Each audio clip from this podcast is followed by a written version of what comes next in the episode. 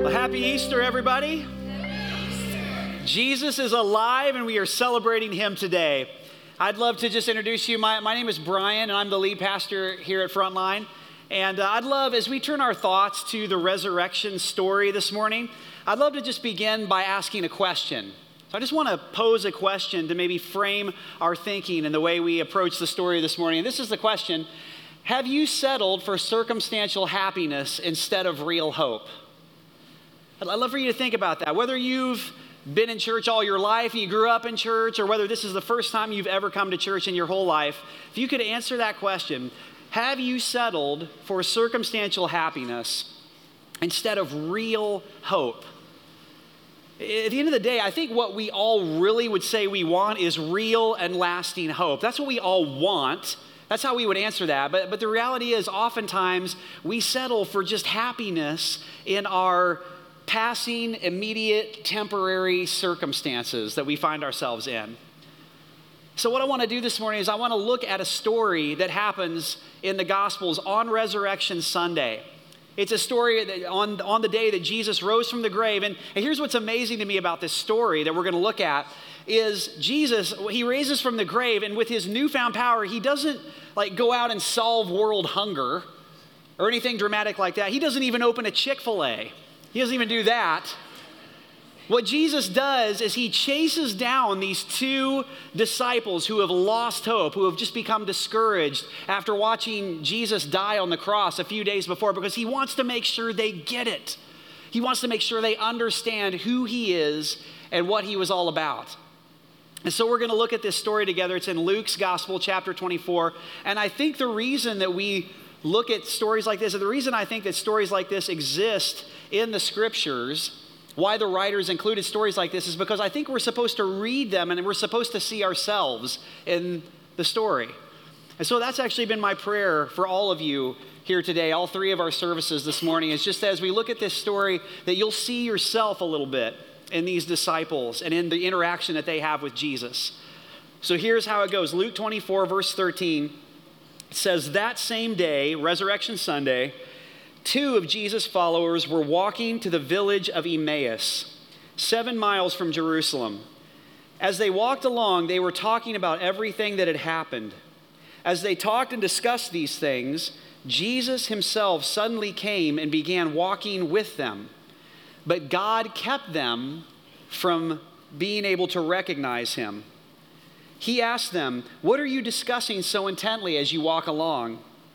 They stopped short sadness written across their faces.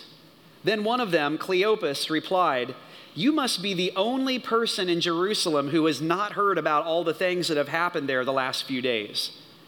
What things? Jesus asked. The things that happened to Jesus, the man from Nazareth, they said. He was a prophet who did powerful miracles, and he was a mighty teacher in the eyes of God and all the people. But our leading priests and other religious leaders handed him over to be condemned to death, and they crucified him. But we had hoped that he was the Messiah who had come to rescue Israel. This all happened three days ago. I'd love if we could, if we could just sort of sit in the irony of this moment uh, just for a, a period of time here. So, what's happening is these disciples, they're walking, they're discouraged, they're downtrodden, they're walking to this village called Emmaus. And as they're, they're walking, they, Jesus appears to them and they don't recognize him. And they say these three words, these powerful three words We had hoped. We had hoped that Jesus was the one who was going to be the Messiah that would come and rescue Israel. Which begs the question, doesn't it? Rescue Israel from who? The answer is the Romans. At this time in first century Palestine, the Romans had occupied the area, and so even in the city of Jerusalem, the Israel, God's people, they weren't free. They weren't autonomous. They weren't able to make their own decisions. They were under power by this foreign army. And so many Jewish people at this time, what they believed is that when the Messiah came, that what he would do is he would be a great military and political leader. And so what he would do is he would bring back the good old days of Israel, and he would overthrow the Romans and he would bring them back to prominence again. That's what they were hoping for. And so, so, get a load of the irony of this moment. Here they are, they're so discouraged, they're walking, and Jesus appears and starts walking with them, and he's just conquered death. We forget about the Romans, right? He's just conquered death. But they can't even recognize him because they're so discouraged with what God didn't do that they had been hoping he would do. Have you ever said these words? We had hoped that the money was going to last. We had hoped that the marriage was going to work. Sorry, kids. We had hoped that the pregnancy was going to go full term this time. We had hope, but it didn't happen. I mean, if you think about it, hope is this really fragile thing, isn't it? I mean, all of us, we, we have this way of putting our hope in something. Every single one of us in this room, you're putting your hope in something. You just are. As human beings, we're hardwired to do that. These three words are just dripping with disappointment. Because what happens is most of the time we put our hope in something that we believe is going to create circumstantial happiness for us. We put our hope in things that we think will, will, make our circumstances happier and better for us. Our temporary, passing, immediate situations will be better in this life. And that's what we're hoping for, that's what we're looking for. So we put our hope in a job. So we say, well, I'll leave this job I'm at and I'll go take this job over here because then I'll be happy. Or we put our hope in a relationship. And so the person we're with will leave them and we'll go to be in a relationship with this person because then I'll be happy and we'll put our hope in that person. Or we'll put our hope in maybe like a political candidate. Oh, that person, when they go to, like, they're going to fix it all and it's all going to be better. Or we put our hope in, for some of us, it's the church. Maybe you put your hope in, in, a, in a church, in a group of people, and that was where your hope was. And, and every, well, the problem is, whenever we do that, we put our hope in those things, and maybe it'll create temporary, you know, happiness in our circumstances for a little while, but at the end of the day, that's not real, lasting hope. It can't be. I've said these words. We had hoped. This is a weird Easter for me. Uh, I know a lot of you in this room don't know me. Uh, but I was realizing this week as I was preparing that today is the four year anniversary of something that happened in my life. In the third week of April in 2015, four years ago today, I stood right here on this stage after a week where I had gone through a bunch of medical tests and a biopsy. And I stood on this stage and I said, We had hoped that it wasn't cancer, but it was. And so I announced that to you guys, my church family.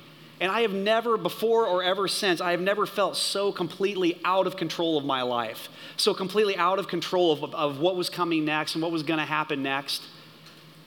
I mean, God has been so good in, in, these last four years. He has walked with me just like Jesus is walking with those disciples on, the, on this road in the midst of their discouragement and doubt. And he's done so many things in my life over the last four years. And right now, praise God, the prognosis is good for now. And I'm really thankful for that, standing here three, four years later on the third weekend of April. Yeah, praise God for that. But here's the thing I remember that Sunday four years ago, I remember having conversations in my head with God, and the conversations went something like this Are you serious? I'm a pastor. Here I, I'm serving you. I'm, I'm trying to do good in this world. I'm trying to help people, and you allow this to happen in my life? You allow this to take place in my circumstances? I had hoped that you were going to be better than that. So I just want to ask what does Jesus have to offer us when we say these three words? What did Jesus have to offer these two disciples in the midst of their discouragement? We had hoped that Jesus was going to be the Messiah that would rescue Israel. Let's, let's look at what he says to them. Verse 22. The disciples go on. Then some women from our group of his followers were at his tomb early this morning, and they came back with an amazing report. They said his body was missing, and they had seen angels who told them that Jesus is alive. some of our men ran out to see, and sure enough, his body was gone, just as the women had said. Then Jesus said to them, You foolish people. Thank you, Jesus. I love that he starts with that. you find it so hard to believe all that the prophets wrote in the scriptures? Wasn't it clearly predicted that the Messiah would have to suffer all these things before entering his glory? Then, don't miss this, Jesus took them through the writings of Moses and all the prophets, explaining from all the scriptures the things concerning who? Himself. So, what does Jesus do here in this moment as, as they're walking along? He begins to take them back uh, and he begins to talk about Moses and the prophets, and he's going back through all the scriptures uh, of what we would call the Old Testament. The Old Testament of, your, of the Bible is what he was taking them back through. So he takes these, these two guys through their own story, the story of God's people, and he begins and he, and he begins talking about how each one of these characters, each point in the story pointed toward a greater reality. It pointed toward himself. And he, and he, talked about how each part of the story proclaimed who he was, and it talked about how he, the Messiah would come and he would suffer and he would die a sacrificial death on behalf of all of us before he would enter his glory, before he would be risen from the grave. Don't you wish you could have heard that sermon? It would have been a lot better than this one, I can tell you that. So, so that we, we're left with the question when we read this what did Jesus share with them? Luke doesn't go into detail sharing exactly what Jesus said, but Jesus walks them back through the, the entire story of Scripture and talked about how it pointed to him. So, what I'd love to do is, I'd love to take a minute, just watch this three minute video. I, I believe Jesus shared something with those two disciples like this. Have a look.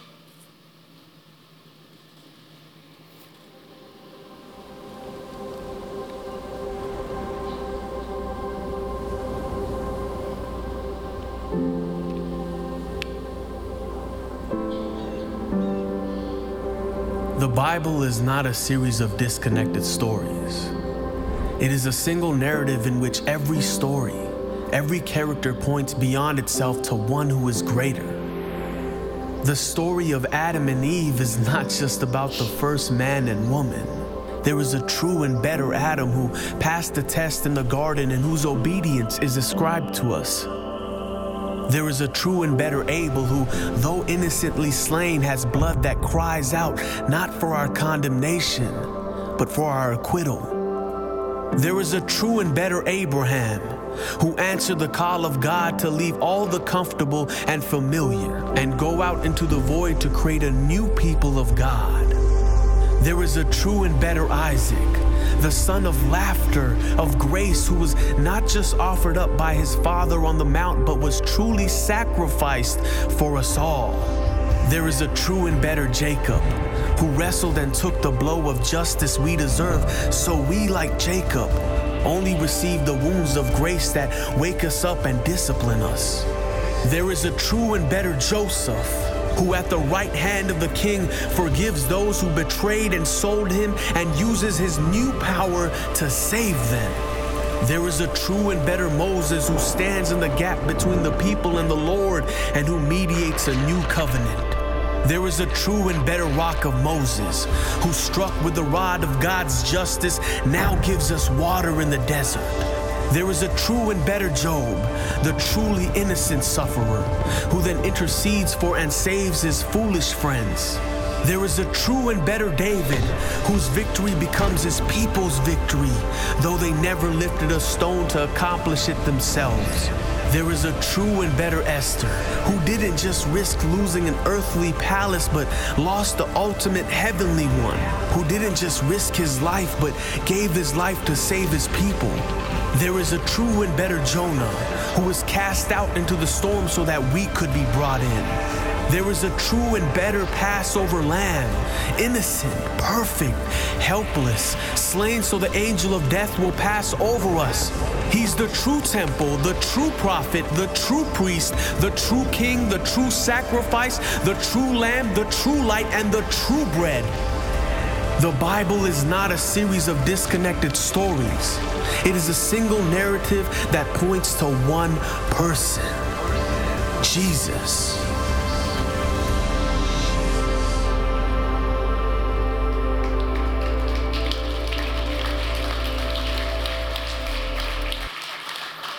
And even better than that, He is the true and better thing than whatever it is that you've been placing your hope in. Jesus wants to be the source of hope in your life that nothing else has been able to be. He wants to walk with you and he wants to reveal who he is to you. Let's continue with this story. Verse 28 By this time, they were nearing Emmaus and the end of their journey. Jesus acted as if he were going on without them, but they begged him, Stay the night with us, since it is getting late. So he went home with them. As they sat down to eat, he took the bread and blessed it. Then he broke it and gave it to them. Suddenly, their eyes were opened and they recognized him. And at that moment, he disappeared. They said to each other, Didn't our hearts burn within us as he talked with us on the road and explained the scriptures to us?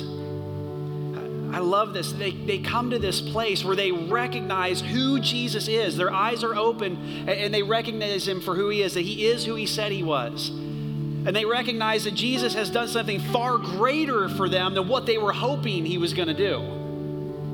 And Jesus has done something far greater for you and for me than anything that we walked in this door hoping He was going to do in our temporary circumstances of life. More than circumstantial happiness, He has conquered death and He's invited us into eternal life.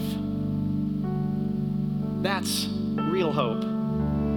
There's something interesting in this story that's going on if you notice, Luke keeps repeating this detail of the story. The disciples, they're walking to a village called, what is it? Did you catch it? Emmaus. That's right. He mentions it again a little bit later. Oh, by the way, they were, they were on their way to Emmaus. And then just in the passage we read, he said they were almost to Emmaus. He keeps telling us, Emmaus, Emmaus, that's where they're going. Well, why? Where is this place? Why does he want us to know that? Why would he include that detail? It's interesting. We actually don't know where exactly the village of Emmaus was. But what scholars believe is that Emmaus was a reference to a place that appeared earlier in the story of the Bible, in the book of Genesis, in the story of one of the forefathers of the faith named Jacob. Jacob is in this place and he lays his head down on a rock and he goes to sleep and he has this encounter with God. And when he wakes up, the famous line that he says is he says, Surely God was in this place, and I was not aware of it.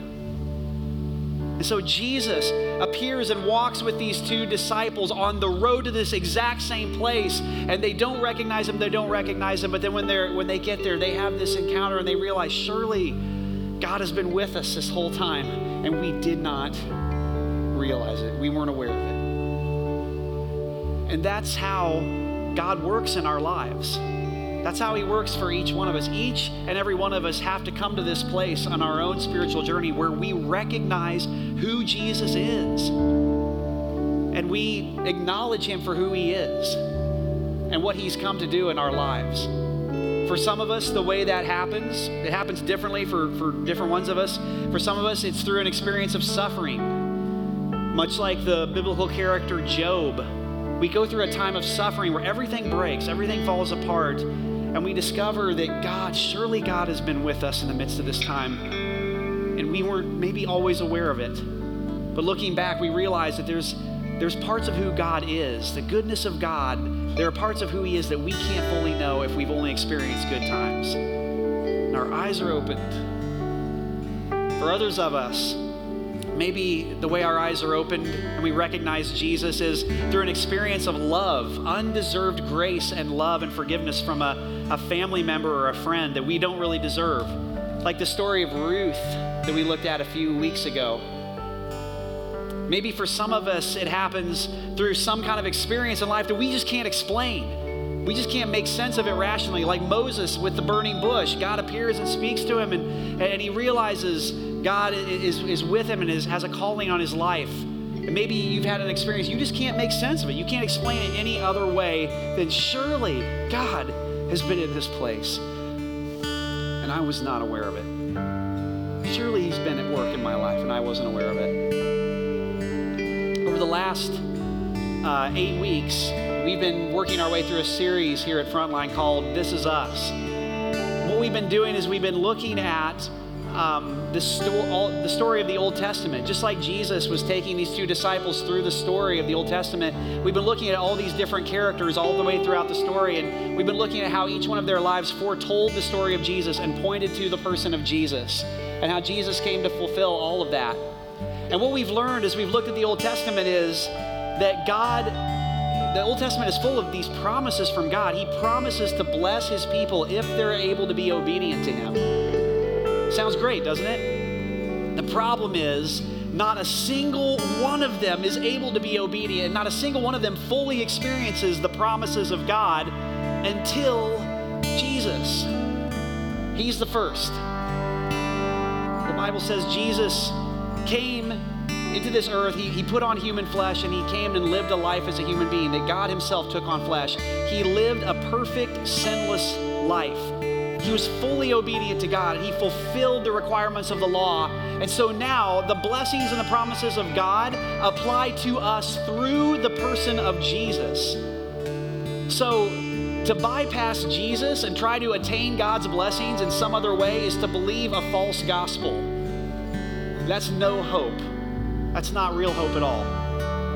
Now, why do I tell you that? I tell you that because oftentimes what we do is when we start to recognize, man, God is God is at work. I think He's real. I think I think I'm beginning to recognize who He is. What we think to ourselves is, well, I guess I better just start being a really good person now. Like I better try to live a good life. And so we try to be good and we try to do good. Like, hey, I'm, I'm going to try to be more generous. I'm going to try to attend church, you know, every once in a while. And we start trying to be good enough to attain God's blessings and his, and his promises in our life. But that's not hope. That's not the gospel. The, gospel is the best news on earth because Jesus already did it on our behalf. And he wants to be that source of hope. He wants to be that connection to God in our lives through us, through, through him. And so, what I learned four years ago, and over the last four years from that Sunday, the third weekend of April in 2015 to now, and it's what I feel like God wanted me just to say today, as simply as I possibly can, is that hope, what, I, what I've learned is hope is not a cure for a disease that will elongate my life on this earth a little bit longer. Hope is a person, and his name is Jesus. And outside of him, there is no real hope. He's it. He is the lifeline from God. And in Him, we find real and lasting hope for a life that goes through this one and beyond the moment of our death. And so that's what He wants to invite us into. And so the question that remains is what are you going to do with Jesus? What are you going to do with Him?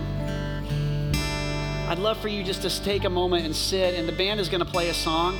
I would love for you to just sit and reflect, listen to the words of this song, and I want you to reflect on who Jesus is. Who do you believe Jesus is? And what are you going to do with him?